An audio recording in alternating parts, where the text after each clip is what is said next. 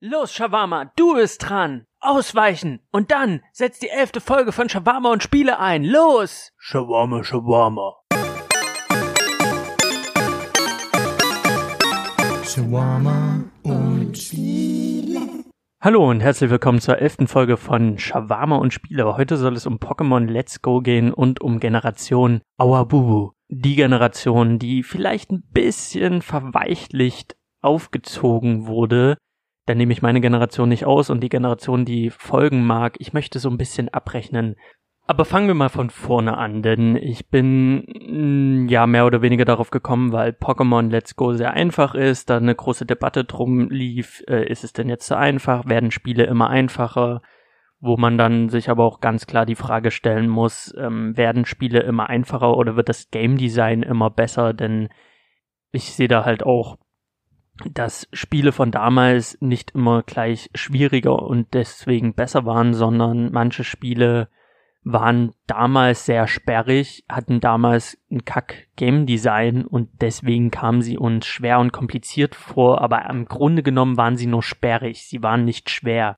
Wenn man sich jetzt zum Beispiel in Dark Souls anguckt, Dark Souls 1, ist es wirklich schwerer als Dark Souls 3? Wurde Dark Souls 3 casualisiert oder einfach angenehmer im Spielfluss gestaltet. Also ist es schwerer, fünf Minuten durchzurennen zu Nito vom Lagerfeuer aus. Ist das wirklich äh, der Punkt, wo man sagt, so, boah, okay, das ist geil. Und ist Dark Souls 3 casual, weil man halt eben nicht fünf Minuten vom Lagerfeuer bis zur Bossarena braucht, sondern halt nur zwei Minuten und es dadurch einfach flüssiger und temporeicher ist und angenehmer zum Spielen. Also man muss sich dann immer die Frage stellen, liegt hier wirklich eine Casualisierung vor oder ist es einfach das bessere Game Design und wir hängen einfach zu stark in der Vergangenheit? Bei Pokémon Let's Go kann ich schon so viel verraten, es ist beides. Bevor ich jetzt zu sehr ins Detail gehe, was Pokémon Go angeht oder Let's Go, möchte ich noch kurz zum Shawarma-Teil kommen, denn ich habe mir so ein paar Gedanken gemacht. Wieso werden Spiele immer einfacher? Wieso ist es so? Traut man den Kindern das nicht mehr zu? Und ich bin da so ein bisschen in meinem Gedankengang vom Hölzchen aufs Stöckchen geraten. Äpfel- und Birnenvergleich, wie das so ist, wenn man dann einfach mal so beim Kochen oder Wäschewaschen die Gedanken kreisen lässt. Und ich bin dann auf ein Thema gekommen, das hatte dann nicht mehr ganz so viel mit Pokémon Let's Go zu tun, sondern viel mehr mit meiner Generation oder die Generation, die da gerade heranwächst, wo man immer wieder feststellt, die mögen keine Widerstände, die mögen es immer gerne einfach und gerne schnell und es muss ihnen alles präsentiert werden. Und dass meine Generation, aber auch die Generation, die gerade folgt, dass ich da das Gefühl habe, das ist eine Generation aus Menschen, natürlich nicht alle über einen Kamm geschert, das ist ganz klar, es gibt immer Ausnahmen, die der Meinung sind, dass die Welt da draußen ihnen irgendetwas schuldet. Und surprise, surprise, die Welt da draußen schuldet dir einen Scheiß. Aber das ist halt so immer diese Grundeinstellung. Ja, nicht zu viel machen, immer viel wollen, wenig dafür geben und alles möglichst ähm, schon ja zusammengeschnitten und ja gut verdaulich präsentiert bekommen.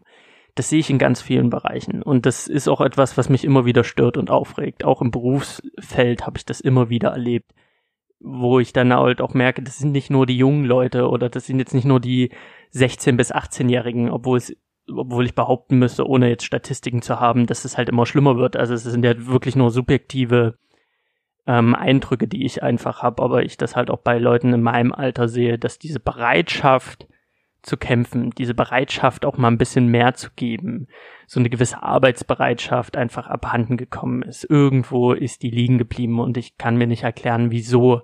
Ich persönlich bin aufgrund meines Lebenswegs, auf meiner, aufgrund meiner Vita wurde ich halt so erzogen, nicht nur ähm, familiär, sondern halt auch in der Schule, auf meiner Tanzschule wurde mir halt klar gemacht, ähm, Disziplin, eine gewisse Hackordnung einzuhalten und auch ähm, ja so sich auch unterordnen zu können und ähm, diszipliniert zu sein und auch mal über seine Grenzen hinauszugehen. Das wurde mir da sehr, sehr deutlich eingetrichtert. Und ich bin dann halt raus ins Berufsleben, wo ich dann halt mit Leuten zusammengearbeitet haben, die diese Erziehung nicht genossen haben. Und da hat man halt auch ganz schnell festgestellt, dass die Arbeitsbereitschaft, die Bereitschaft auch mal was auszuhalten, nicht sehr hoch ist. Also ich habe da etliche Beispiele. Zum Beispiel in der Altenpflege, ähm, im Praktikum. Dann kommen so Ausreden wie, naja, ich bin ja nur die Praktikantin und ach ja, nicht zu viel und ja, nicht überanstrengen. Ich könnte ja Burnout kriegen, so ganz dumm gesagt. Und ich immer wieder festgestellt habe, so Situationen, ich komme auf Arbeit und die Praktikantin hatten Frühdienst, ich hatte Spätdienst und die Bude brennt einfach. Die Kollegin kommt mir entgegen, sagt, ey, die Frau S, die hat gerade vor ihr, vor ihre, vor ihr Bett gekotzt, der Herr M hat gerade voll ins Bett geschissen, ähm, und der Herr S, der Blutdruck ist schon wieder sonst wo und der klappt uns gleich weg. Die Bude brennt, alle rennen durcheinander. Da habe ich gesagt, du, pass auf, gib mir den, gib mir den Wäschewagen, ich gehe mich dann später umziehen, ich bring jetzt hier den Pflegewagen erstmal weg, ich räume jetzt erstmal die Mülltüten weg. Diesen Kleinkram kann ich machen, bevor ich mich umgezogen habe. Jetzt komm, flitz los. Und dann fange ich halt meine Schicht zehn Minuten früher an. So what?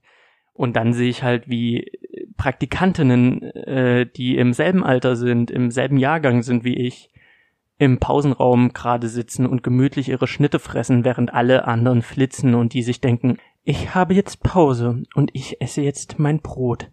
Und ich mir denke, du kannst auch fünf Minuten später deine Pause machen und du kannst auch mal irgendwie zehn Minuten länger arbeiten und die dann hintenrum wieder rausholen und nicht dieses ich habe jetzt Pause, ich mache jetzt pünktlich Feierabend. Diese Bereitschaft auch mal darüber hinauszugehen, auch mal, fürs Team, ja für das Team einfach mal die Arschbacken zusammenzukneifen. Also das, was ich halt so ganz oft sehe, ist, dass die, dass unsere Generation und die Generation, die die gerade kommt, dass die immer wieder sich hinstellt und sagt, ich habe das Recht hier und ich habe das Recht dort und ich habe ganz, ganz, ganz viele Rechte und meine Verpflichtungen, denen gehe ich, wenn überhaupt, nur im Nötigsten nach. Und äh, da geht mir irgendwie, da geht mir so ein bisschen das Messer in der Tasche auf, weil ich mir denke, äh, was ist das, was ist das für ein Verhalten? Und was ist das für ein, für ein unmotivierter und undisziplinierter Scheiß, der tagtäglich abgeht? Und ich rede hier nicht von dem hart arbeitenden ähm, Angestellten, der irgendwie ähm, weiß ich nicht, wie viel Überstunden gerade äh, auf, der, auf dem Kerbholz hat. Davon rede ich nicht. Ich rede mehr so über Berufsanfänger, von Leuten in der Ausbildung, von Auszubildenden und Aushilfen, denn genau da habe ich es immer wieder gesehen. Auch dieses ähm, ich weiß es besser als der Lehrer. Das ist halt gleich das nächste. Ich habe nicht nur mehr Rechte als andere gefühlt, sondern ich weiß es auch besser als die Menschen mit Berufserfahrung. Ich weiß es besser als mein Lehrer. Also wie oft ich Menschen gesehen habe, die, wo ich mir gedacht habe, einfach mal die Klappe halten und sich unterordnen. Einfach mal, einfach mal das aushalten jetzt. Äh, geht vielen einfach abhanden. Und eigene Fehler werden dann auf die Inkompetenz der der äh, Chefs und Lehrer geschoben, anstatt sich an die eigene Nase zu fassen. Denn wie könnte es denn sein, dass ich einen Fehler gemacht habe? Wie könnte es denn sein, dass es an mir liegt? Denn ich habe ganz viele Rechte und wenn ich einen Fehler mache, bin ich nicht dran schuld, sondern mein Vorgesetzter, mein Mentor, mein Lehrer, mein Auszubildender, mein Chef.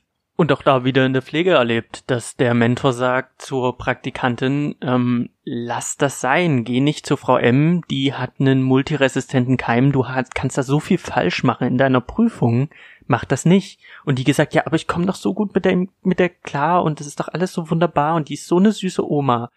Und da hat der Mentor gesagt, ja, die ist süß, aber die hat trotzdem einen multiresistenten Keim. Das heißt, da ist Alarmstufe rot in dem Zimmer. Da musst du an tausend andere Dinge denken und kannst äh, so viel falsch machen in deiner Prüfung. Mach es nicht. Ich habe die Erfahrung, ich sage dir, mach es nicht. Und ich gesagt, ja, mach das doch nicht, wenn der Mentor dir das sagt. Ja, war ihr scheißegal. Sie wollte unbedingt die Frau, ähm, die, der Mentor hat gesagt, ja, dann go for it. Dann viel Spaß. Ja, hat sie am Ende eine vier oder eine fünf, regt sich am Ende noch auf. Ja, ich wurde ungerecht behandelt. Ich wurde nicht ordentlich bewertet. Und da denke ich mir so, wo kommt dieser Gedanke her, dass es jetzt an den anderen liegt und nicht die Einsicht kommt, okay, ich wurde gewarnt, ich habe die Warnung ignoriert, ich habe verkackt. Denn der Mentor kam auch zu mir und meinte, unter uns, geh zu Frau S, die ist super entspannt, die ist super lieb, die, die, die, die ist leicht, relativ leicht zu pflegen. Du kannst halt das, was du in der Prüfung bringen musst, kannst du bei ihr zeigen. Aber darüber hinaus musst du jetzt nicht auf solche Dinge achten wie bei einem multiresistenten Keim. Und da habe ich natürlich gesagt, ey, super cool, also finde ich äh, eine gute Idee, mach mal so. Habe ich so gemacht, habe meine Eins kassiert. Also das sind die Unterschiede, wo ich mir dann denke, ähm, sich dann hinzustellen und zu sagen, ich wurde ungerecht behandelt. Und das ist halt, das, da sind wir wieder auf dem Punkt. Jetzt rolle ich wieder zurück zum eigentlichen Thema. Dieses, die anderen machen die Fehler, ich nicht. Denn ich, ich habe A, habe ich Haufen Rechte und B, bin ich unfehlbar und C, wenn hier Scheiße passiert, dann sind's ja wohl die anderen. Und das ist so oft und ich krieg's halt auch von verschiedensten Seiten immer zugetragen. Auch ähm, eine Bekannte, die in, im Kindergarten gearbeitet hat, die war halt echt ein paar Minuten zu spät. Sie kommt in die Gruppe, die Gruppe ist halt einfach leer, da sind Kinder unbeaufsichtigt und sie denkt sich, what the fuck, wo ist denn die Erzieherin? Sie nach der Erzieherin gesucht, ne?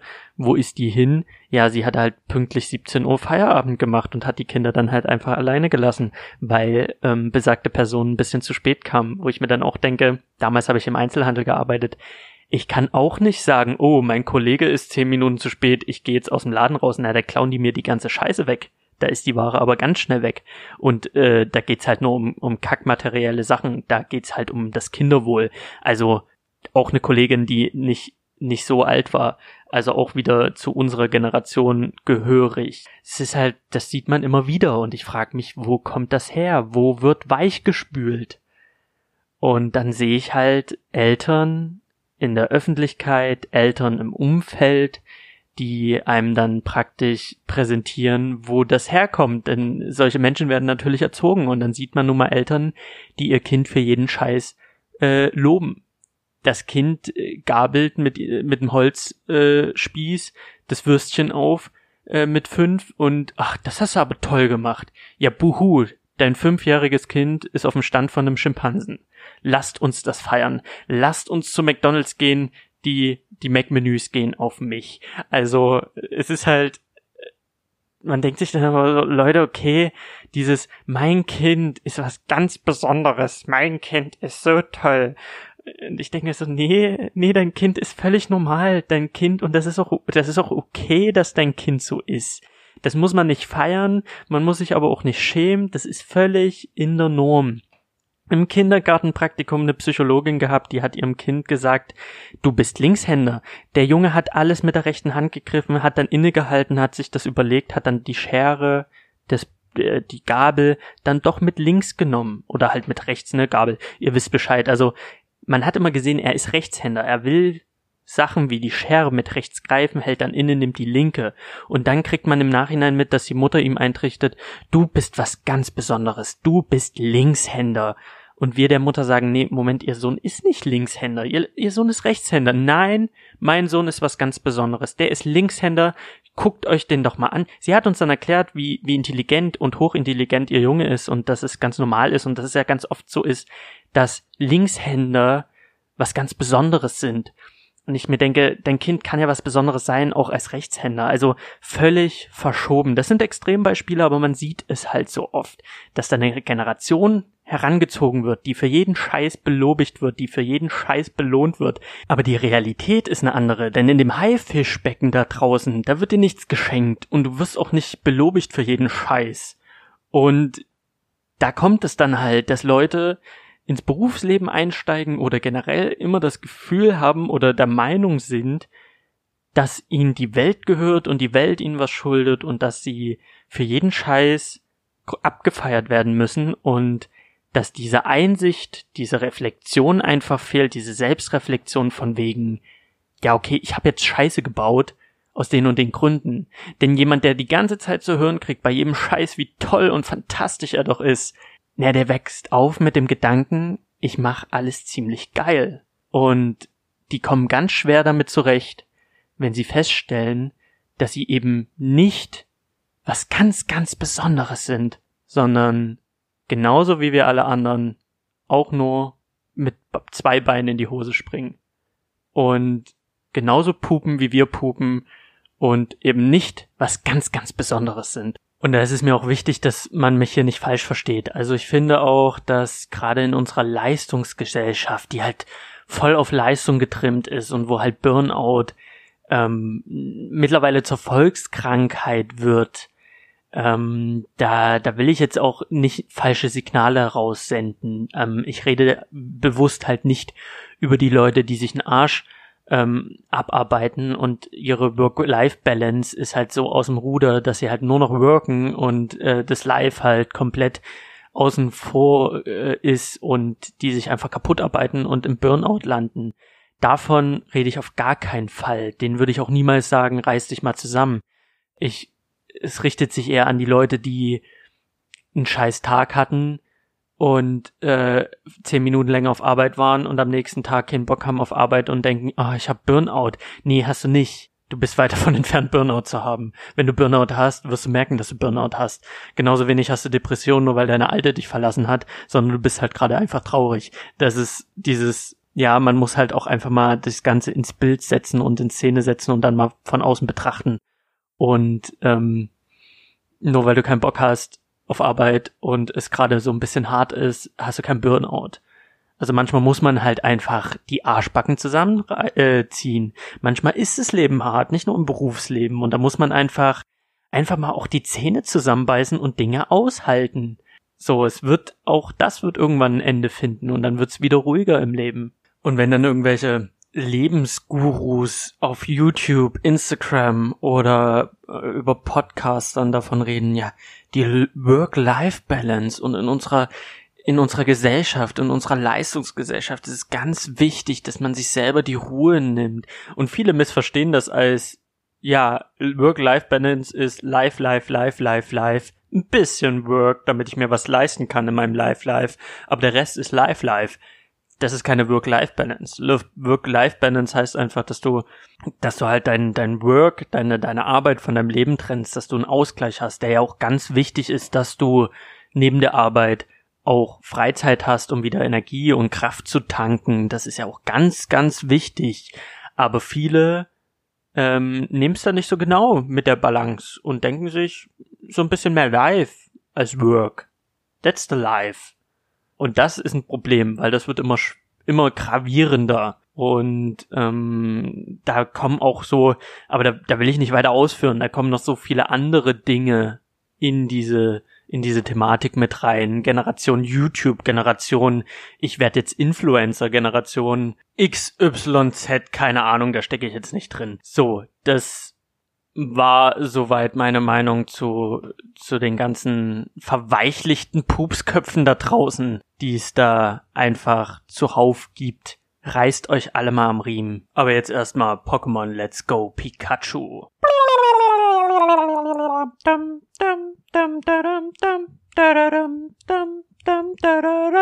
Gibt es eigentlich ein größeres Gaming-Franchise als Pokémon? Ich denke wohl nicht. Also, mein Bruder hat sich 2000 die blaue Edition geholt, da war ich fünf und da hätte er eigentlich mein Schicksal besiegelt. Das war der Startschuss. Ich bin mir nicht ganz sicher, ob alles so gelaufen wäre in meinem Leben, wenn dieser Moment da nicht gewesen wäre. Denn ich mache jetzt einen Gaming-Podcast. Ich habe für eine Gaming-Seite geschrieben. Ich habe mein Leben dem Gaming gewidmet ab diesem Moment, was verrückt ist. Und es war einfach die blaue Edition und es war das Shiggy von meinem Bruder, was ich das erste Mal gesehen hat und dann hat er mir gesagt, guck mal, das ist mein Sherlock. Und ich hab's Sherlock, äh, Schillerlocke genannt. Und das ist super cool. Und guck mal, ich war in der Safari-Zone und guck mal hier und guck mal da. Und ich habe mir das immer angeguckt und er hat mich auch spielen lassen, aber er hat dann immer gesagt, aber du darfst nicht speichern. Wenn du speicherst und meinen Spielstand kaputt machst, ja, dann mache ich dich fertig. Dann zwick ich dir mal so richtig in den Nippel. Und ich hatte da größten Respekt vor und habe natürlich nicht den Spielstand von meinem Bruder irgendwie angerührt, sondern immer mal geguckt und immer mal gespielt und immer mal überhaupt nichts gerafft, weil ich war fünf. Ich habe auch Super Mario Land 2 gespielt auf dem Game Boy und ich habe immer wieder dasselbe Level gespielt, weil darüber hinaus kam ich noch nicht. Ich war einfach zu jung. Und Hab es aber ganz, ganz doll geliebt und hab's dann auch nachgeholt, von vorne bis hinten, die blaue Edition und wir haben dann auch irgendwann die silberne Edition gehabt, aber die ist dann kaputt gegangen. Da fand ich auch noch die Pokémon cool, also so die erste Generation, die zweite Generation, das sind doch echt gute Pokémon. Der richtig krasse Einstieg bei mir, da hatte ich dann noch meinen eigenen Gameboy, da habe ich zum Geburtstag dann den Advanced SP bekommen. Ich müsste jetzt nochmal nachgucken, wie alt ich war. Also es war kurz nach Release da gab's so eine Pokémon Saphir Edition mit Saphir Tasche und Saphir Branding auf dem Advanced drauf und ich war so happy. Ich war der glücklichste Junge an diesem Geburtstag und ich habe gespielt und gespielt und gespielt und die dritte Generation gefällt mir jetzt so im, im Nachhinein nicht mehr ganz so stark. Ich bin halt ein Fan von den 150 ersten oder den 151 ersten. Aber damals als Kind scheißegal, es war Pokémon, da habe ich halt die Saphir gespielt, später habe ich dann noch die Smaragd gespielt, das war ja für mich der nächste Step, so Smaragd hat alles nochmal zusammengefasst und ich war völlig hin und weg, auf einmal hatte ich ein Telefon, ein Handy und die Arena-Kämpfe konnte ich wiederholen und ähm, ich konnte mit Trainern nochmal kämpfen, die ich vorher besiegt habe, also so diese ganzen Neuerungen. Ich war da völlig drin, ich bin da völlig versunken, ich habe mit Freunden gespielt, gegen Freunde gespielt, wir haben getauscht, ich hatte Pokémon-Karten gehabt und gesammelt und war da völlig drin und ich kann sagen, vor 18 Jahren hat alles angefangen mit Pokémon der blauen Edition. Ich muss aber dazu sagen, ich bin nicht der aller, allergrößte Pokémon-Fan, wenn ich ehrlich bin. Also ich habe viele Editionen einfach ausgelassen. Die weiße Edition, die schwarze Edition, diese ganzen DS-Teile sind an mir vorbeigerauscht. Ich habe die nur am Rande mitbekommen, habe die Pokémon gesehen und dachte mir, what the fuck, Game Freaks. Also was, was ist das? Was, also wirklich, ich habe mir dann äh, später, da war ich dann schon ähm, 20, habe ich mir ein Nintendo 3DS geholt und habe dann ähm, Bock auf ein Pokémon gehabt und habe vor Omega Rubin mir Pokémon ähm, Y geholt. Ja, es müsste Y gewesen sein. Hab das gespielt und dachte mir nur so, what the fuck, was ist hier los? Also wollt ihr mir jetzt wirklich einen scheiß Schlüsselanhänger als Pokémon verkaufen? Also wenn man vom Design her keine Ahnung mehr hat, was man tut, dann sollte man es vielleicht einfach lassen. Vielleicht. Ja, du hast eine Schildkröte, die nennst du Shiggy. Du hast ein, du hast eine Echse, die nennst du Klumanda. Ich, ja, das Tierreich ist irgendwann mal ausgeschöpft. Irgendwann mal fragt man sich dann, wo nehme ich die Ideen her? Da guckt doch echt ein Entwickler auf seinen, auf seinen Schlüsselbund und denkt sich, geil, das ist ein Pokémon. Leute, das geht zu weit. Ich meine, was soll noch ein Pokémon werden? Wenn ihr es zielgruppengerecht machen wollt für die, für die, für die erwachsenen Pokémon-Spieler, da ist das nächste Pokémon die Steuererklärung.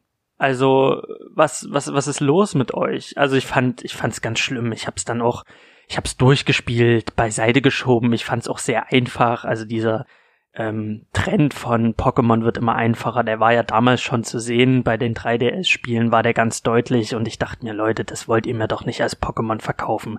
Hab mir dann Omega Omega Rubin geholt, hab Omega Rubin durchgespielt. Das fand ich cool, weil es natürlich wieder dieses Kindheitsding hatte.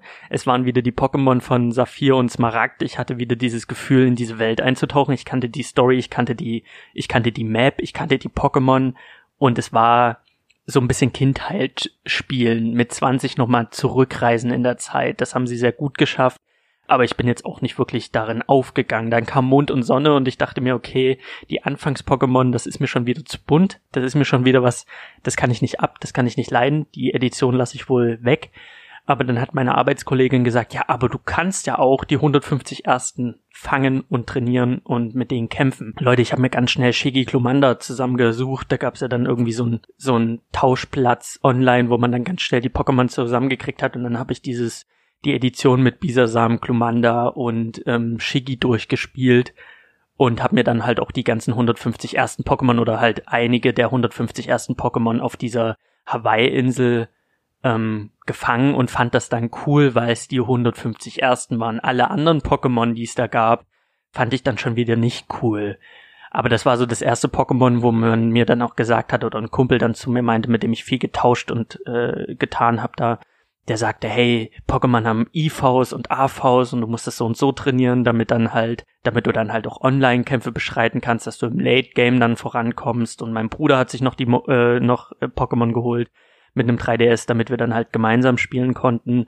Und er hat sich dann halt auch perfekte IV-Pokémon äh, zusammengezüchtet und ich habe mir die zusammengezüchtet und er hat dann die AVs perfekt trainiert und ich habe das AV-Training völlig verkackt und dann war sein Totok sehr viel krasser als mein Totok und dann habe ich die Motivation verloren und habe dann halt auch gesagt, okay, ich verkaufe mein 3DS, ich verkaufe meine Pokémon-Spiele und ich kaufe mir eine Switch äh, und gehe einfach auf die nächste Konsolengeneration von Nintendo, weil ich da jetzt nicht so dran hing mit meinem Herzblut an diesen Pokémon und ich unbedingt Zelda Breath of the Wild spielen wollte und es auch in keinster Weise bereue.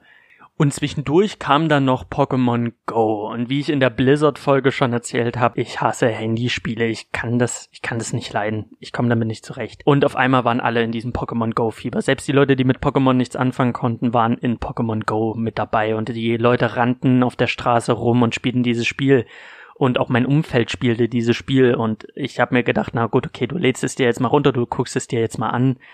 Und das Problem war einerseits, dass mein Handy irgendwie nicht die Funktion hatte, dass ich die Pokémon in der echten Welt gesehen habe, sondern ich musste dann immer den anderen Screen wählen. Das hat natürlich sehr viel Freude mit rausgenommen. Also dieses äh, da, da, da ist ein Ratzfratz auf den Bahngleisen, das blieb mir verwehrt, weil mein Handy das nicht wiedergegeben hat. Und dann habe ich so in einem Vorort von Dresden gewohnt, wo halt echt nichts los war am Anfang zu Release.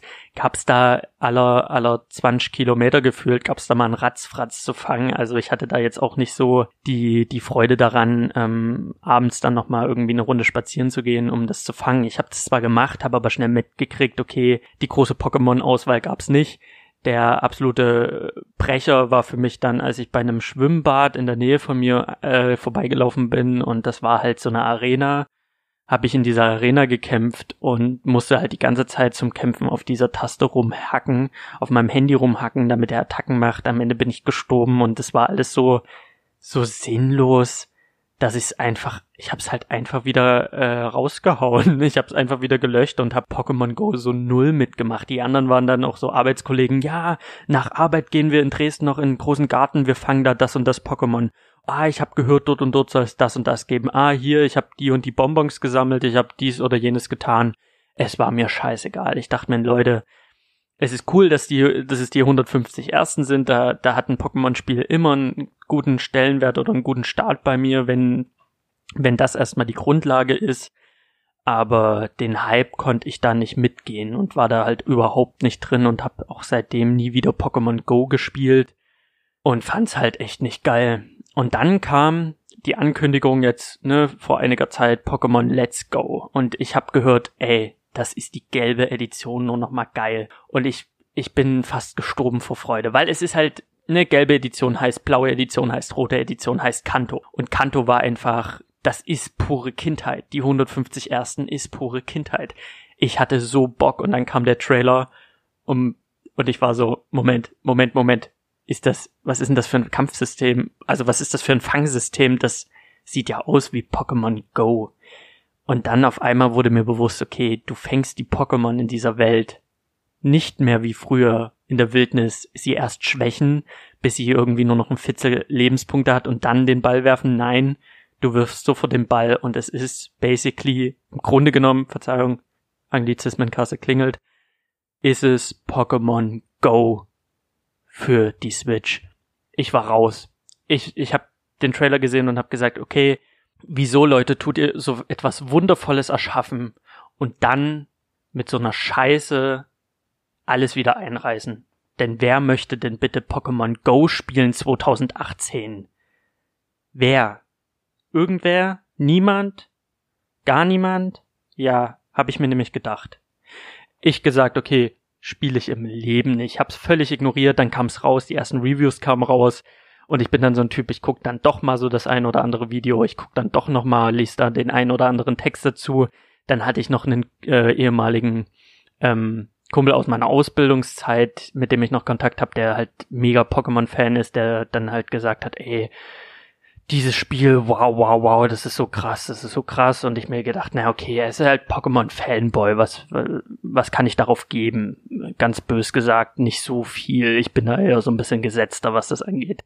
Hab mir dann aber die Reviews angeguckt und die ganzen Spieleteste waren so, ey, das ist echt wenig Pokémon Go und das ist viel geiler Scheiß und es krankt nur an den oder jenen Stellen. Also soweit habe ich da noch gar nicht mehr geguckt. diese Aussage oder diese, dieses Grundding, es ist gar nicht so viel Go drinne, wie man meint, hat mich dann schon wieder besänftigt. Und dann hab ich so Bilder gekriegt, so Screenshots von meinem Kollegen, ähm, der gesagt hat, hier, guck mal, da ist ein wildes Shiggy, da ist ein wildes Klumanda. Und da stand ich eigentlich schon im Laden. Bei wildes Klumanda, wildes Shiggy war ich eigentlich schon gehuckt. Da war ich schon so, okay, du musst jetzt über diesen Stolz hinweg, du hast dich hingestellt, gesagt, was für ein Scheiß, den kaufst du dir nie im Leben. Und jetzt kaufst du dir doch, na okay, mach jetzt so. Du, du holst dir jetzt dieses Spiel, du guckst es dir jetzt an und ich habe mir Let's Go Pikachu geholt. Und die Grundgeschichte ist gelbe Edition. Die Grundgeschichte ist eigentlich Pokémon in Reihenform. Die haben ja nie wirklich was geändert. Du bist ein Trainer oder du bist ein Junge oder ein Mädchen, ähm, bist neu in eine Stadt gezogen und der Professor, dein Nachbar, sagte, hey, hier wähl ein Pokémon aus und geh in die Welt hinaus, sammel Orden und mit diesen Orden kriegst du Zugang zu den Top 4, du besiegst die Top 4, bist Pokémon Champion. Also es ist diese Laufbahn, vom Anfängertrainer zum Meistertrainer zum Champion nach den Top 4. An diesem Prinzip hat sich ja nichts geändert, all die Jahre lang. Das erste Pokémon ist erschienen 95, soweit ich weiß. Ich müsste nochmal nachgucken. Es ist 95 erschienen in Japan und ist dann zu uns gekommen 99. Seitdem ist es ja always the same, was die Handheld-Edition angeht. Also ich spreche da nicht von einem Pokémon Colosseum. Genau das ist es am Ende. Mit dem Unterschied, dass man jetzt wie bei der gelben Edition bekommt man dann halt das Pikachu bei Let's Go Pikachu oder man bekommt halt das Evoli. Und in dem Anfangsgebiet kickte natürlich die erste Kindheitserinnerung, weil man hat nicht mehr den kleinen Gameboy in der Hand, weil, sondern man sitzt halt vorm Fernseher oder vom Monitor. Und es ist am Anfang oder es ist grundsätzlich das erste grundlegende Pokémon-Spiel, also nicht irgendwie ein Side-Ableger oder irgendwie so ein äh, Side-Spiel, sondern von der Hauptreihe Pokémon. Das erste Spiel, was man auf einer Konsole spielt, die man an einem Fernseher anschließen kann. Natürlich, ich konnte auch ähm, die Saphir-Edition über meine GameCube am Fernseher spielen, aber ist ja nicht dasselbe wie die grafische Power von so einem von so einer Heimkonsole.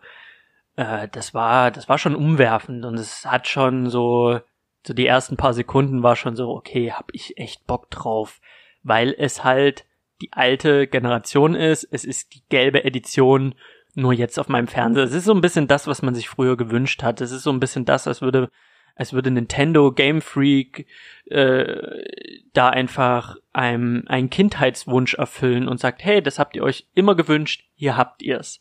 Und so bin ich dann halt auch ganz unbedarft los, hab mein Pikachu bekommen vom Eich und das übliche Prozedere, ähm, geh mal los, hier hast du einen Pokédex, äh, füll den mal, hier hast du noch Pokebälle für den Anfang, äh, viel Spaß. Und dann geht man halt schon los und man geht halt den Weg nach oben zur nächstgrößeren Stadt, so wie man es halt aus von früher halt schon kennt. Und da begegnet man dann halt im hohen Gras schon den, den ersten Pokémon und dort fällt dann auch schon die erste große Änderung auf. Es ist nämlich nicht mehr so, dass man ins hohe Gras geht und dort dann überrascht wird von einem Pokémon, sondern jedes Pokémon, äh, was einem begegnet, das sieht man vorher. Also ich persönlich war ein Typ, ich habe mir immer gewünscht, ey, so eine Open World, wo man die Pokémon sieht, bevor man sie fängt, wie es halt in Anführungsstrichen im echten Leben wäre oder so wie es in der Serie war, dass Ash halt das Pokémon sieht. Er rennt ja auch nicht durchs Gras und da hüpft irgendwie ein Pokémon aus dem Gebüsch, sondern es ist ja so, dass die Pokémon dort mit den Menschen zusammenleben. Und diese, dieser Wunsch wurde mir erfüllt, weil auf einmal habe ich das Taubsi vorher gesehen und ich habe gesehen, okay, da fliegt ein Taubsi. Wenn ich jetzt zu diesem Taubsi hinlaufe, dann kann ich's fangen. Und ich bin zu diesem Taubsi hingelaufen, äh, weil ich halt immer zuerst ein Vogel-Pokémon fange, weil ich halt immer Schwabini oder Taubsi oder was weiß ich fange, bin ich halt hin. Und da fing dann halt die Fangsequenz an. Und zum ersten Mal war ich mit diesem Pokémon Go Prinzip äh, konfrontiert in diesem Spiel. Und ich hatte meinen Stick in der Hand und das ganze Spiel wird auch nur mit einem Joy-Con kontrolliert. Man hat immer eine Hand frei für T oder was weiß ich, Hand in die Hose, was man halt gerade so machen möchte. Und mit dem anderen Stick kontrolliert, also mit, dem, mit der anderen Hand hat halt, hat man den Joy-Con in der Hand und es wird halt auch, wenn man am Fernseher spielt oder am Monitor, die äh, Move-Funktion von dem Joy-Con ausgeschöpft. Das Spiel erklärt einem dann, wie man den Joy-Con zu bewegen hat, um den Pokéball zu fang äh, zu werfen. Und am Anfang ist das recht simpel, da die ähm, niedriglevigeren Pokémon, die befinden sich in der Mitte von dem Fernseher oder vom Bildschirm, sind sie in der Mitte und man muss einfach nur, wie man das aus Pokémon Go kennt, in den Kreis treffen je nachdem wie äh, gut man die Zeit abwartet, äh, trifft man dann halt den, den perfekten Moment, man hat einen perfekten Wurf und man fängt dann das, das Pokémon. Also das Prinzip, ich schleuder mein Joy-Con äh, durch die Gegend oder ich mache diese Werfbewegung, mache ich nach vor meinem Bildschirm und virtuell wird der Ball geworfen. Fand ich eine sehr nette Idee und es fühlt sich auch gut an und am Anfang, wenn das Pokémon noch in der Mitte ist, ist es auch sehr präzise. Man wirft den Ball und man fängt es und man hat sein erstes Erfolgserlebnis. Und da habe ich schon gemerkt, okay, das ist gar nicht mal so verkehrt. Das macht schon Spaß, jetzt hier vor dem Monitor zu sitzen und mit diesem Joy-Con die Pokémon zu fangen. Und wenn man das Pokémon gefangen hat, bekommt man dann den Pokédex-Eintrag. Dann wird einem noch gesagt, äh, was für Werte das Pokémon hat. Und dann wird's im Team mit aufgenommen. Und wenn die sechs Pokémon, also man kann wieder sechs Pokémon mit sich führen, wenn das Team voll wird, geht es automatisch in die Pokémon-Box. Die ist aber jetzt nicht mehr an Computern ausgelagert im Pokémon Center, wie man es aus den anderen Teilen kennt, sondern man hat zu jeder Zeit Zugriff auf alle Pokémon, die man gefangen hat. Eine Neuerung, die ich persönlich am Anfang befremdlich fand.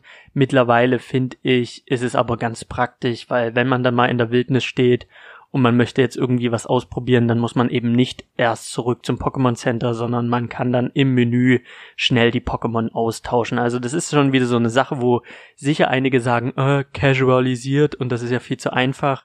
Ich sage, das ist ein Move, was das Spiel, den Spielfluss angenehmer gestaltet. Da ich eben nicht zurückrennen muss, um die Pokémon austauschen am Computer, sondern ich habe alle Pokémon zu jeder Zeit mit.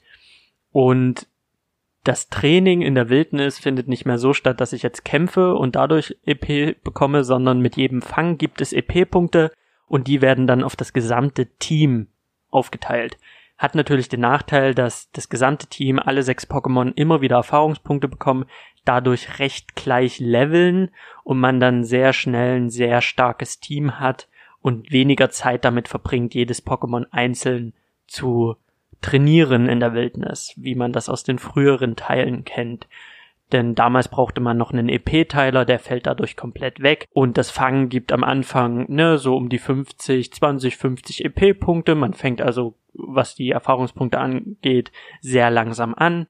Und umso mehr Pokémon von derselben Sorte man fängt, umso mehr EP-Punkte bekommt man. Das ist dann so eine Fangserie. Also dieses Fangen nimmt natürlich einen großen Spielraum ein in dieser, in diesem Spiel und hat dann innen drinnen noch eine Mechanik. Also dieses Werfen, dieses Minispiel, das ist cool, das ist simpel, das macht Spaß und das Fangen an sich ist halt eine gewisse Motivation, weil man sich denkt, okay, wenn ich jetzt hintereinander weg 20, 30 Mal ein Vulcano fange, ist das zwar stupide, aber mit jedem Vulcano steigt die Wahrscheinlichkeit, dass ich einen Shiny Vulcano bekomme, steigt die Wahrscheinlichkeit, dass ähm, ich ein Pokémon oder ein Vulcano bekomme, das sehr starke Grundwerte hat, also IVs. Und äh, mit jedem Fangen von einem Vulcano steigt die Erfahrungspunktezahl. Und diese Fangserie ist natürlich die Motivation, okay, wie viele Vulkanos kann ich hintereinander wegfangen? Diese Fangserie wird nur durch unterbrochen, indem man ein anderes Pokémon fängt oder ein Vulkano, was man aktuell fangen möchte, flieht, dann wird die unterbrochen zurückgesetzt. Das ist halt so ein Minispiel, das ist sehr motivierend für mich persönlich. Ich glaube, dass da muss man ein Typ für sein. Ich habe dann immer einen Podcast an und dann gehe ich halt ins hohe Gras und fange halt 30 Mal hintereinander ein Vulkano und freue mich dann am Ende darüber, wenn dann halt mal irgendwie was Cooles abfällt. Und genauso wie in Pokémon Go kann man dann halt, weil man keine 30 Vulkanos braucht oder keine 30 Entons, kann man dann diese Pokémon, die man nicht braucht, dem Professor Eis schicken und der zerhäckselt die dann zu ähm, Pokémon Bonbons, ähm, wo man dann halt die Grundwerte, ähm, Angriff, KP, Verteidigung, Special Angriff, Special Verteidigung, Initiative boosten kann. Das heißt, wenn ich ein besonders starkes Vulcano brauche, fange ich ganz viele Vulcanos und booste dann halt mein, mein Main Vulcano mit den zerhäckselten äh, anderen Vulkanos. Also nicht zerhäckselt. Die werden dem Eich geschickt, was der Eich mit den Vulkanos macht. Er erforscht sie. Mehr weiß man nicht. Man schickt sie halt ein und dann hat man sie halt nicht mehr und ähm, bekommt dafür diverse Boni das finde ich alles ganz cool, das macht unheimlich viel Spaß und ähm, diese, diese Lebendigkeit dieser Spielwelt ist natürlich sehr schön, weil auf einmal sieht man halt diese Pokémon und das macht alles lebendiger, das macht mehr dieses Gefühl von, okay, diese Welt ist voller Pokémon und diese Pokémon leben Seite an Seite mit den Menschen. Das, was einem immer erzählt wird, kriegt man hier visualisiert.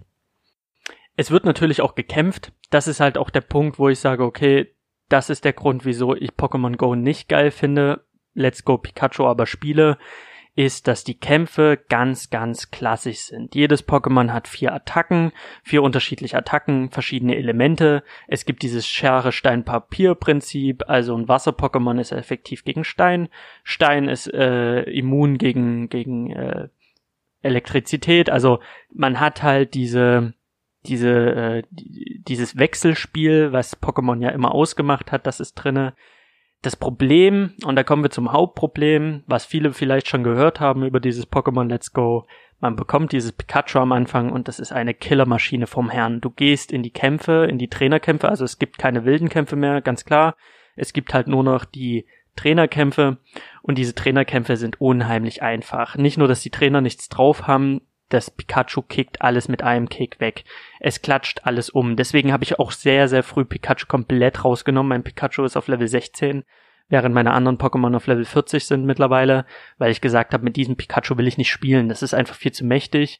Ich möchte mit Billig-Pokémon spielen, damit es halt ein bisschen schwerer wird, aber auch halt leider nicht sehr viel schwerer. Das Spiel ist halt die ganze Zeit so, yeah, cool, du hast den Trainer besiegt, hier hast du noch mehr Pokebälle und noch mehr Geld, mit denen kannst du dir Pokebälle holen, damit du fangen gehen kannst. Und du kannst jeden Trainer nur einmal besiegen, was ich ein bisschen blöd finde. Bei einem Spiel, wo die wilden Kämpfe wegfallen, würde ich mir wünschen, dass man die Trainer mehrfach besiegen kann, wie es bei anderen Teilen ja schon der Fall war. Da hat man so Telefonnummern ausgetauscht im Spiel und dann hat man einen Anruf gekriegt, so Angler Peter möchte nochmal gegen dich antreten, sein Carpador ist jetzt ein Garados. Cool, los geht's.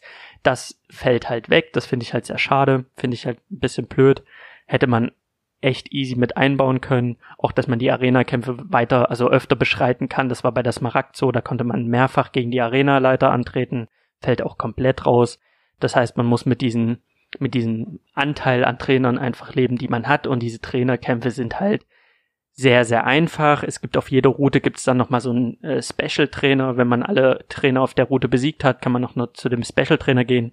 Der ist ein bisschen stärker, aber am Ende hat man nicht einmal das Gefühl, irgendwie gefordert zu werden. Und das ist halt, man hat es in den anderen Teilen schon gehabt, dass der Schwierigkeitsgrad immer weiter nach unten gegangen ist und jetzt hat er gerade seinen Tiefpunkt, dass man halt wirklich gar keine Herausforderung mehr hat im Laufe der Story bei Pokémon Let's Go. Ich muss sagen, wenn ich jetzt auf die blaue Edition gucke und mir überlege, wenn ich jetzt nochmal die blaue Edition reinschiebe und die blaue Edition spiele, ich glaube auch nicht, dass ich dann Dark Souls präsentiert bekomme. Also ich glaube nicht, dass ich da Probleme habe, weil ich weiß natürlich, ähm, den, den Rocco, den werde ich mit einem Shiggy angehen oder mit einem Pflanzen-Pokémon und dann wird es halt auch nicht so schwer. Also ich muss sagen, dieses, dieses, äh, der Schwierigkeitsgrad, der war natürlich schwerer in den anderen Teilen, aber es war nie so, dass ich das Gefühl hatte, Pokémon ist so ein unfassbar schweres Spiel. Da hast du auch immer mal abgespeichert und geguckt, wie du es am besten machst und dann ging das halt voll klar. Also es war jetzt nicht so, dass ich in einer blauen Edition oder bei einem Saphir oder bei einem Smaragd äh, die Mega-Brecher-Trainer hatte. Das war ja alles nicht gegeben. Trotzdem muss man sagen, Let's Go ist viel zu einfach. Viel, viel zu einfach. Und das sind so Kleinigkeiten, wo ich mir dann wiederum denke, muss es sein. Natürlich wollen sie auch Kinder mit in, ins Boot holen. Aber die Kinder sind ja auch nicht auf den Kopf gefallen. Und Kinder tauschen sich ja aus im Kindergarten, tauschen sich aus im in, auf dem Schulhof. Und ähm, meine Mutter arbeitet äh, mit Kindern und die hat auch gesagt, die die Kinder tauschen Pokémon-Karten im Hort. Und das ist ja, das ist ja super cool, wenn man sich überlegt, okay, das haben wir halt damals auch gemacht. Und sie hat gemeint, ihr Kollege, der ist noch recht jung, aber der ist halt Erzieher, der erzählt dann den Kindern, wie, wie, welche Tauschregeln er damals mit seinen Kumpels hatte im Hort. Also das muss man sich mal überlegen. Da ist eine Generation Erzieher rangezogen worden, die halt jetzt wissen, was Pokémon ist und ganz genau wissen, was abgeht. Und auch mein Kumpel, mit dem ich mich jetzt auch immer austausche über Pokémon, der ist ja selber Erzieher. Also er steckt da auch in der Materie drin. Das finde ich sehr, sehr verrückt. Irgendwie finde ich es auch sau cool, dass ähm, man jetzt auch Leute im sozialen Bereich hat, die mit Kindern arbeiten, die halt das Ganze verstehen und eben nicht nur Bahnhof verstehen, wenn es um Pokémon geht. Aber ich schweife hier komplett ab. Auf jeden Fall tauschen die sich aus und da kommt man dann halt dann selber drauf, dass halt ähm, gegen Stein-Pokémon benutzt man halt am besten Wasser oder Pflanze. Also diese einfachen Prinzipien, die kriegt man ja raus. Gerade heute. Wir haben es damals ohne Internet hingekriegt. Heute hat man sogar das Internet, wo man das nachgucken kann. Dennoch macht Let's Go folgendes bei der ersten Arena, ich gehe rein und der, der sagt mir ernsthaft, ey, ich lass dich nicht weiter. Also dieser Arena-Butler-Eingangstyp, der sagt so, Kumpel, du darfst hier erst losgehen, wenn du mir ein Pokémon vorzeigst, was effektiv gegen Stein ist.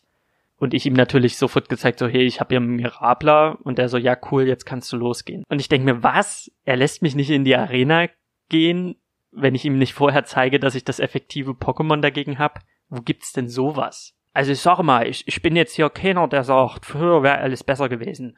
Aber wenn wir damals, früher, ne, ich sage mal, wenn wir damals in der Arena gegangen sind, ne, da haben wir ein paar aufs Maul gekriegt, da sind wir rausgegangen in die Wildnis und da haben wir nochmal trainiert.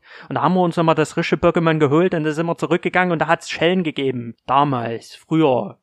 Ihr wisst, dort damals, wo alles besser war. Und in dem Teil ist es so, ich werde halt an die Hand genommen und ich denk mir, selbst der Fünfjährige kriegt das gebacken naja, vielleicht nicht der fünf Jahre, sechs Jahre, erste Klasse, kriegt das hin, ohne dass man ihn an die Hand nimmt. Also wir haben es auch hingekriegt. Und ich mit 23 und mit meinen ganzen, mit meinem ganzen Umfeld, der, mein ganzes Umfeld spielt gerade Pokémon und die sind alle erwachsene Menschen, die kommen sich ja völlig bescheuert vor und denken sich, ja, Kumpel, wir haben gegen Rocco Silfredi in der scheiß Arena gekämpft. Da warst du hier noch gar nicht angestellt, Kumpel, also geh beiseite. Wir haben in Kanto gekämpft, 18 Jahre ago. So, mittlerweile 18 Jahre her. Da haben wir schon gezeigt, wo der Hammer hängt. So, wir brauchen jetzt niemanden, der uns irgendwie bei der Hand nimmt und der ihm sagt, hast du dein Pflanzen- oder dein Wasser-Pokémon mit in der Tasche, sonst lasse ich dich hier nicht rein. Ja, und am Ende denkt man sich, okay, ich hätte das, den Arena-Leiter kannst du am Ende mit deinem overpowered Pikachu und Tackle fertig machen. Also, viel zu einfach. Viel, viel zu einfach. Und es sind so Kleinigkeiten, die mir immer wieder auffallen. Die, die Kämpfe sind so einfach, man läuft da rum, dann äh, gibt's ja diesen, diesen Zollwärter oder diesen Zollbeamten, der Durst hat, der lässt einen dann nicht durch die Schranke durch, außer man bringt ihm Tee. In der blauen Edition musste man ihm noch Tafelwasser bringen, in, in Plattgrün. Ich habe Plattgrün geliebt. Ähm, musste man ihm den kann, konnte man ihm schon Tee bringen und ich wusste okay da gibt's eine Oma die hat Tee ich gehe jetzt zu der Oma wer steht davor Rocco Rocco sagt hey Kumpel, hier hast du Tee, übrigens gib das mal dem Zollbeamten.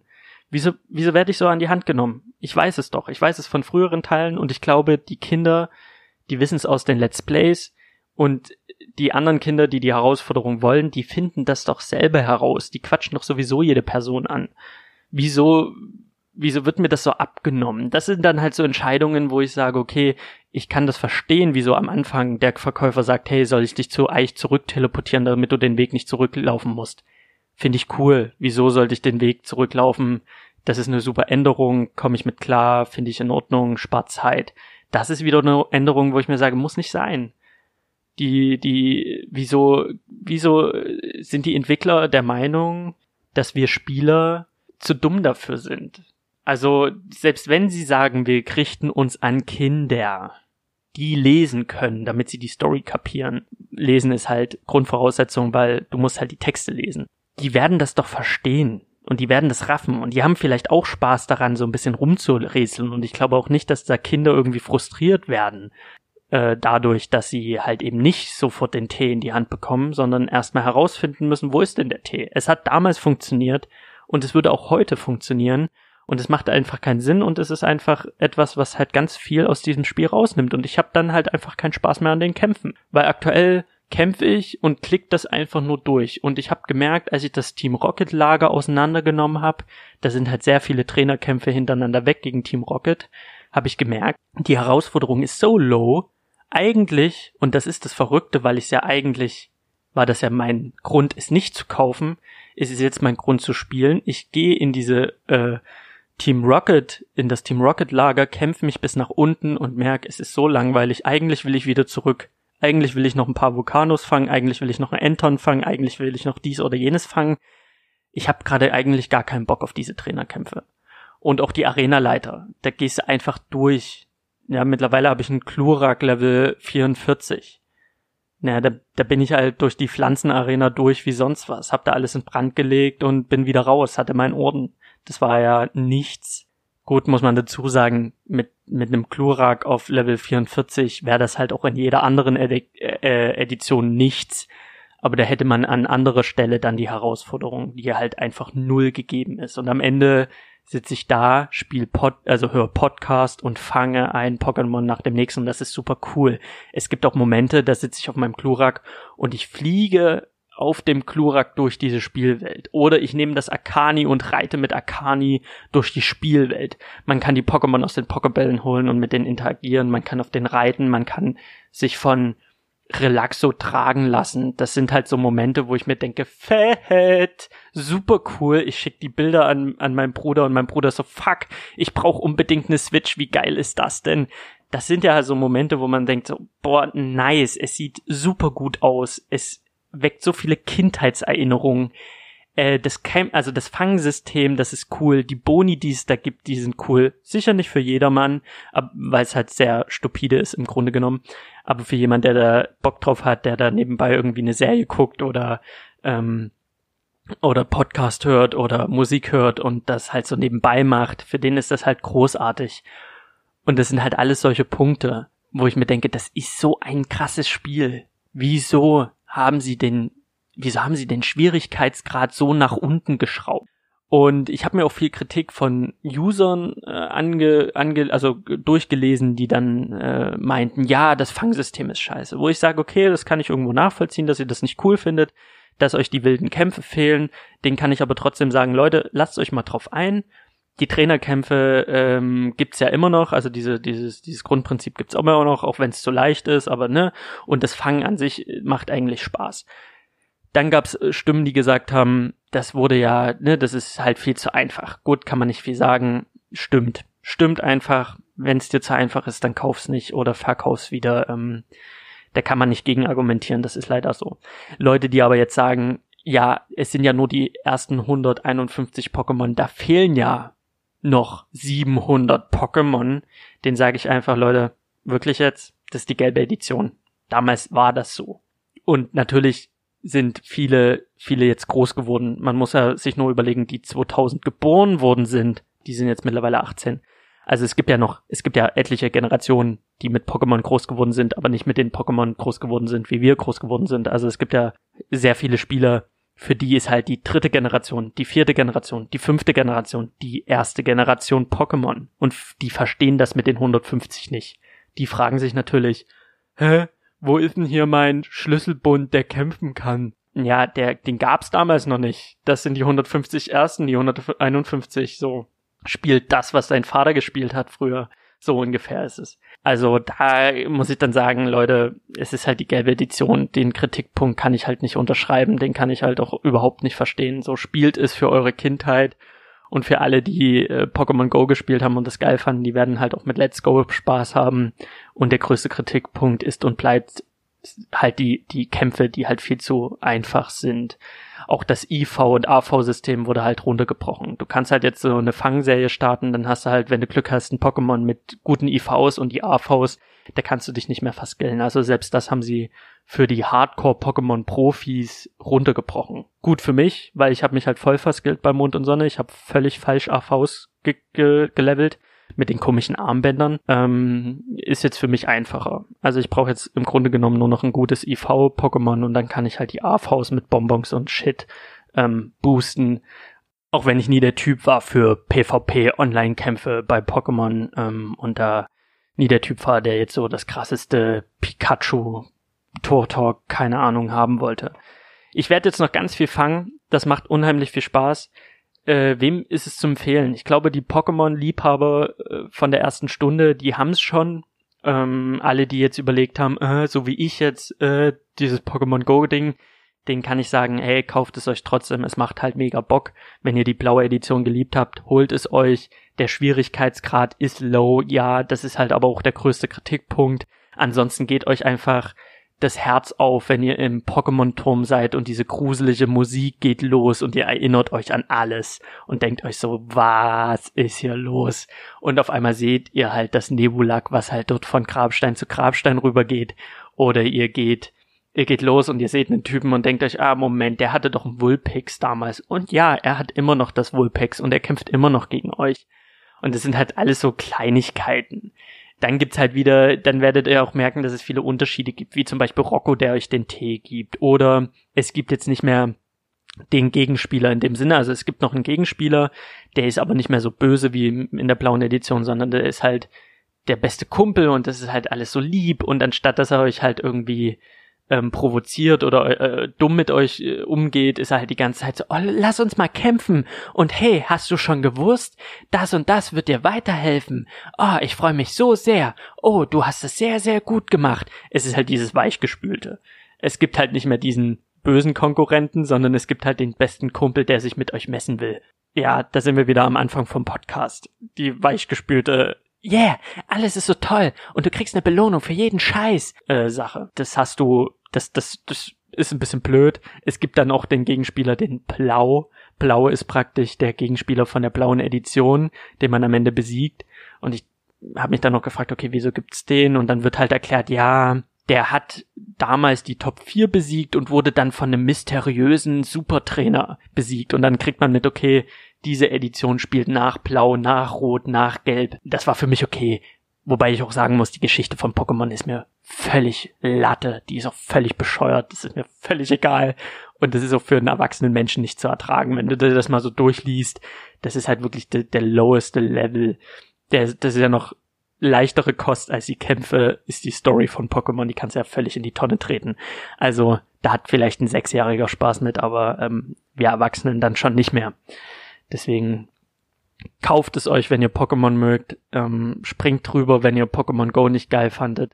Ich fand halt Pokémon Go kacke, deswegen bleibt jetzt auch die Safari-Zone für mich auf der Strecke, weil es gibt keine Safari-Zone mehr. Es gibt nur eine Pokémon Go-Sache, die finde ich halt nach dem Schwierigkeitsmodus. Das ist mein größter Kritikpunkt, dass ich mir denke, okay, ich fand die Safari-Zone immer so cool, weil da gab es immer so exotische Pokémon, die gibt's halt jetzt nicht mehr. Du musst jetzt halt dein Handy mit der Switch verbinden, ähm, um dann halt deine Pokémon Go Pokémon zu fangen. Ja, geil. Ich habe kein Pokémon Go gespielt, also bleibt die Wiese leer. Finde ich nicht cool. Finde ich halt sau uncool. Und, und gestern habe ich halt eine Nachricht per WhatsApp gekriegt von einer ehemaligen Kollegin, die meinte, ey, hast du ein Mankey? Ich so, ja, du habe ich gerade alle Professor Eich geschickt, aber ich kann dir gerne eins fangen. Habe ich ein Mankey gefangen, sie hat jetzt ihren Pokédex voll. Sie hat dafür mir geholfen, mein Gadabra zu entwickeln durch Entwicklung also haben wir uns halt echt hingesetzt und haben uns äh, Pokémon hin und her geschickt. Sie sitzt in Dresden, ich sitze in Köln.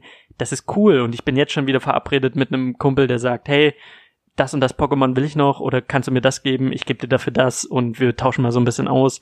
Und ich denke, wenn ich die Top 4 besiegt habe, wenn ich dann halt mal auf EV-Jagd gehe und mal so Pokémon ranzüchte, die PvP würdig sind, werde ich auch sicher mich mit den äh, Kumpels und Leuten in meinem Umfeld betteln und werde dann noch einige äh, Zeit Spaß haben, weil das funktioniert ganz wunderbar. Also man braucht nur diese Online-Mitgliedschaft bei äh, Nintendo, die ja nicht so viel kostet und dann kann man halt tauschen, äh, tauschen, sammeln, kämpfen. Das Pokémon-Prinzip wird jeder mit Spaß haben, der schon immer mit Pokémon Spaß gehabt hat.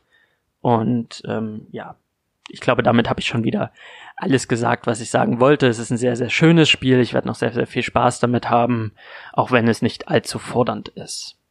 Und ich wünsche euch einen wunderschönen Tag, einen wunderschönen, ja, Morgen, Mittag, Abend, wann auch immer ihr das hört. Und lasst mir eine Bewertung bei iTunes da, Feedback, irgendwas, eine Nachricht. Oder bei, bei, wie hieß es denn? Instagram. Und ja, tschüss. Shawarma und Chili.